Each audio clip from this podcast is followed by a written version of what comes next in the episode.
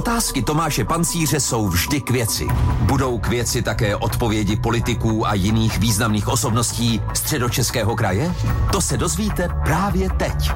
Hezký den, posloucháte Český rozhlas Region, začíná další vydání pořadu k věci. Naším dnešním hostem je radní středočeského kraje pro oblast kultury, památkové péče a cestovního ruchu a také předseda středočeské organizace TOP 09 Václav Švenda. Dobrý den, vítejte v našem studiu. Dobrý den vám i posluchačům. Český rozhlas Region k věci. Už tuto sobotu začíná koncertem Davida Kolera v Kutné hoře středočeské kulturní léto. E, to zahrnuje i dalších 50 akcí. Kdo a podle čeho vybíral ten program? Kdo rozhodoval, kdo, kdy a kde se představí? Já považuji za důležité nejprve říct vlastně, jak jsme tento koncept rozvinuli. V minulém roce e, jsme se snažili pomoci středočeským divadlům, která byla nejvíce zasažena e, koronavirovou pandemí. Pokles návštěvnosti tam činil 70 a chtěli jsme propojit s diváky a chtěli jsme pochopitelně dát příležitosti dalším umělcům. Tak eh, vznikl nápad eh, středočeské kulturní léto rozšířit a vznikl z toho projekt, který nabízí více než 50 eh, kulturních zážitků na více než 20 místech. Jedná se většinou o naše příspěvkové organizace v oblasti kultury, které sídlí na hradech, zámcích. Máme k dispozici další areály, jako jsou skanze scény a spousta krásných míst. Vy jste zmínil koncert eh, Davida Kolera v Kutné hoře, který se odehrává v zahradách Galerie Středočeského kraje s výhledem eh, na chrám svaté Barbory. Eh, takže vlastně cílem bylo oživit kulturu po koronavirové pandemii a k té otázce nechali jsme vždycky na jednotlivých příspěvkových organizacích, aby si ten program poskládali podle svého, aby vybrali program, který se jim nejvíce hodí do jejich areálů a aby eh, vlastně měli oni tu možnost volby. Je zájem o vstupenky a mimochodem jsou všechny ty akce placené nebo je tam i nějaká, která by byla zadarmo? Akce jsou placené, nicméně eh, ředitelé našich příspěvkových organizací se snažili eh, stanovit vstupné tak, aby bylo velmi přijatelné a eh, snažíme se také o to, aby to nebyl jenom kulturní zážitek, ale aby lidé vlastně dojeli do regionu, udělali si tam třeba výlet a proto na webu Středočeské kulturní léto naleznou posluchači nejenom program, ale i vždycky typy na výlety v té příslušné lokalitě. Samozřejmě nemůžeme vyjmenovat všech 50 nebo 51 akcí. Máte nějakého favorita, něco, na co byste speciálně pozval? Tak eh, vy jste tady zmínil toho mého favorita a David to, Koller, to je David Koller, ale eh, pak těch, eh, těch představení je celá řada. Velmi kvalitní jsou open air představení divadel a jsou to nejenom středočeská, eh, příbramské, mladoboleslavské, kladenské, ale i třeba Švandovo divadlo eh, nebo také divadlo bez zábradlí.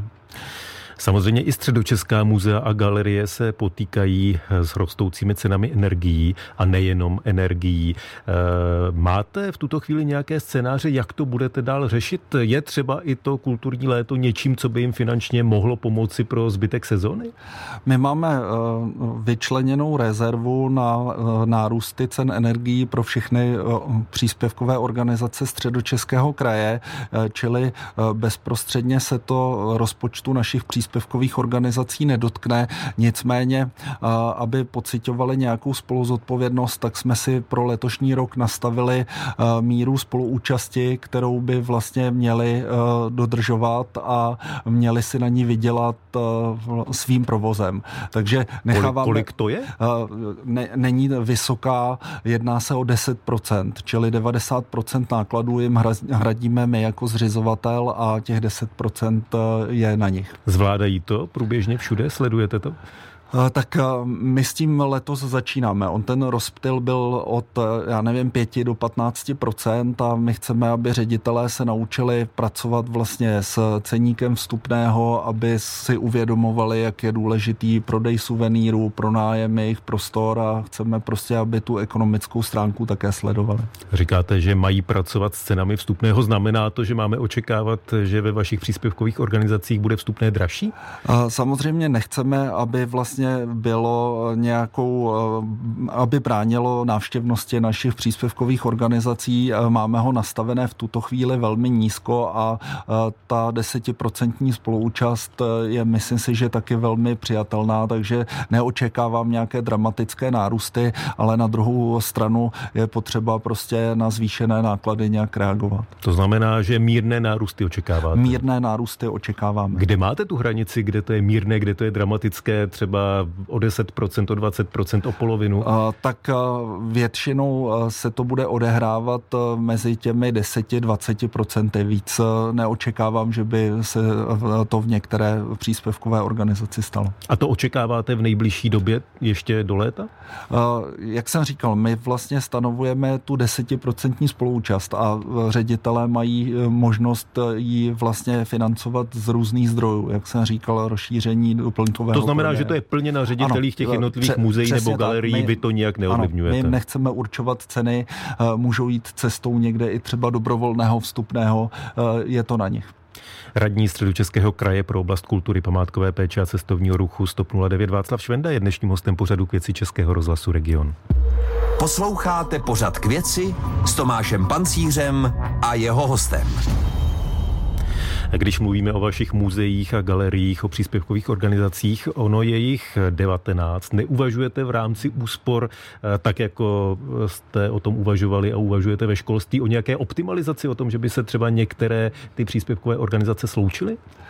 Eh, neuvažujeme o sloučení jednotlivých organizací, eh, uvažujeme a sledujeme jednotlivá místa, kde máme expozice. My vlastně provozujeme více než 50 expozičních kontaktních míst a e, jsou místa, která se potýkají s nízkou návštěvností a, a tam jsme se bavili s řediteli o tom, že buď se budou zaměřovat na to, aby, aby se jim da, dařilo lákat e, návštěvníky a ten poměr e, cena versus návštěvnost byl vyšší, nebo budeme hledat jiné cesty, například spolupráce s obcemi a v některých případech třeba obec provozuje ve stejném objektu infocentrum a propojit to tak, aby ty náklady se snížily, ale ta služba tam zůstala zachována. Vy jste před rokem, když jste byl krátce po svém zvolení do téhleté funkce, do funkce středočeského radního a byl jste hostem tohoto pořadu, tak jste mluvil o tom, že některé ty expozice by bylo potřeba zmodernizovat, protože eh, v té současné podobě nejsou atraktivní především pro mladší návštěvníky. S tím stále počítáte eh, to, co je kolem nás, to zdražování, nemůže tyhle ty plány ovlivnit? No, ovlivnit je může e, jen částečně. Samozřejmě e, v investicích se zvýšené náklady na energie také malinko projeví, ale ne nějak významně. Já si zatím stále stojím a snažíme se prostě tvořit nějaké projekty, které by právě modernizovaly expozice. Posledním vlastně otevřeným případem modernizace je zapojení virtuální reality v památníků v Panenských Břežanech, kde vlastně v prostředí virtuální reality eh, mohou návštěvníci od této soboty prožít rekonstrukci atentátu na Reinharda Heydricha. Eh, vy jste před půl rokem koupili další objekt, vy jste říkal, že máte 50 expozic, tak jste koupili 51. a sice za necelých 10 milionů eh, korun. Středočeský kraj koupil chatu Bohumila Hrabala, místo, kde Bohumil Hrabal napsal řadu svých slavných děl. Eh, zatím ta vila byla otevřená pro veřejnost jenom dvakrát. Ta stálá expozice by tam měla být od jara roku 2024. Co se tam vlastně teď odehrává? Už se to připravuje, už to směřuje k tomu roku 2024? 2024? Ano, směřuje. Bohužel vlastně eh, my jsme po koupi a přepisu chaty na středočeský kraj začali spolupracovat eh, s eh, fakultou architektury Českého vysokého učení technického se studenty, kteří nám představili své návrhy, jak by mělo vypadat expoziční zázemí a vlastně spolupracují s muzeem na vytváření nějakého provozního schématu a dospěli jsme k názoru, že by bylo vhodné na celou tu tu vlastně expozici, včetně toho zázemí, vypsat architektonickou soutěž. Nicméně ten termín vlastně březen 24, kdy bude 110. výročí narození Bohumila Hrabala, pořád platí, akorát rozdělíme vlastně ten projekt na dvě části. To vybudování zázemí bude trvat o něco déle, takže my vlastně chceme v první fázi zrekonstruovat chatu, chceme ji uvést do podoby, která byla před 30 lety za života Bohumila Hrabala. V některých momentech tam bude možno, nutné využít i moderní technologie jako rozšířenou realitu, protože ne všechny stavební úpravy jdou vrátit bez zbytku, tak jak to bylo před 30 lety. A tady chatu bychom chtěli otevřít. Vybudujeme tam nějaké provizorní zázemí. Do toho roku 2024 počítáte s tím, že alespoň příležitostně by se tam mohli návštěvníci podívat, tak jako už tomu bylo v květnu a v únoru ano, chceme roku? při různých příležitostech eh, jednodenní návštěvnosti umožnit a chceme vlastně být v kontaktu i s návštěvníky a diskutovat s nimi vývoj projektu, jako třeba naposledy teď eh, při Hrabalovu Kersku, tam právě studenti eh, představovali svoje vize, jak by zázemí mělo vypadat. Byl tam pan profesor Hlaváček, který vede studenty a vlastně diskutoval tam s návštěvníky o vlastně vývoje toho projektu. Eh, vy máte na starosti také cestovní ruch. Jeho podpoře se věnuje a má věnovat Středočeská centrála cestovního ruchu. Ta už ale od února loňského roku nemá svého ředitele nebo ředitelku. Vy jste od té doby uspořádali už několik výběrových řízení. V tom prvním jste nikoho nevybrali, ve druhém ano, ale ta vybraná paní ředitelka po týdnu skončila. Ve třetím jste opět nebyli spokojeni s žádným z uchazečů. Teď běží čtvrté výběrové řízení. Eh, máte nějaké informace, jestli tentokrát už se to povede? Já doufám, že ano. Nyní máme vlastně šest, eh, minimálně šest přihlášek eh, a, a budeme se jim věnovat eh, v nejbližších dnech. Čím to je, že se to nepovedlo v těch předešlých výběrových řízeních? My jsme si dělali průzkum mezi vlastně odbornou veřejností v cestovním ruchu a bohužel Středočeská centrála cestovního ruchu má velmi špatnou pověst. Od doby svého vzniku v roce 2017 byla brána spíše jako VIP organizace, která byla navázána na předchozí politické vedení kraje, takže někteří známí politiků tam našli útulná místečka, věnovala se víc možná marketingu eh, vedení kraje, než eh, skutečně rozvoje cestovního ruchu. Mě překvapovalo to, že nebyla tam dostatečná komunikace s turistickými oblastmi v našem kraji, nebyla tam dobrá komunikace například s velkými hráči, Národním památkovým ústavem a tak dál. A to se budeme snažit napravit a v podstatě věříme, že e, ten zájemce, který e, vlastně se přihlásil do výběrového řízení a uspěje, tak bude mít dlouhodobě šanci opravdu rozvíjet cestovní ruch v našem kraji. I bez ředitele Středočeská centrála samozřejmě v té začínající turistické sezóně bude propagovat nějaká místa. Vy jste před rokem v tomto pořadu říkal, že se snažíte vytipovat lokality, které nejsou tak úplně známé, ale mají co nabídnout. Můžete na závěr našeho rozhovoru konkrétně říci, které jste našli, kam středočeský kraj letos bude zvat turisty?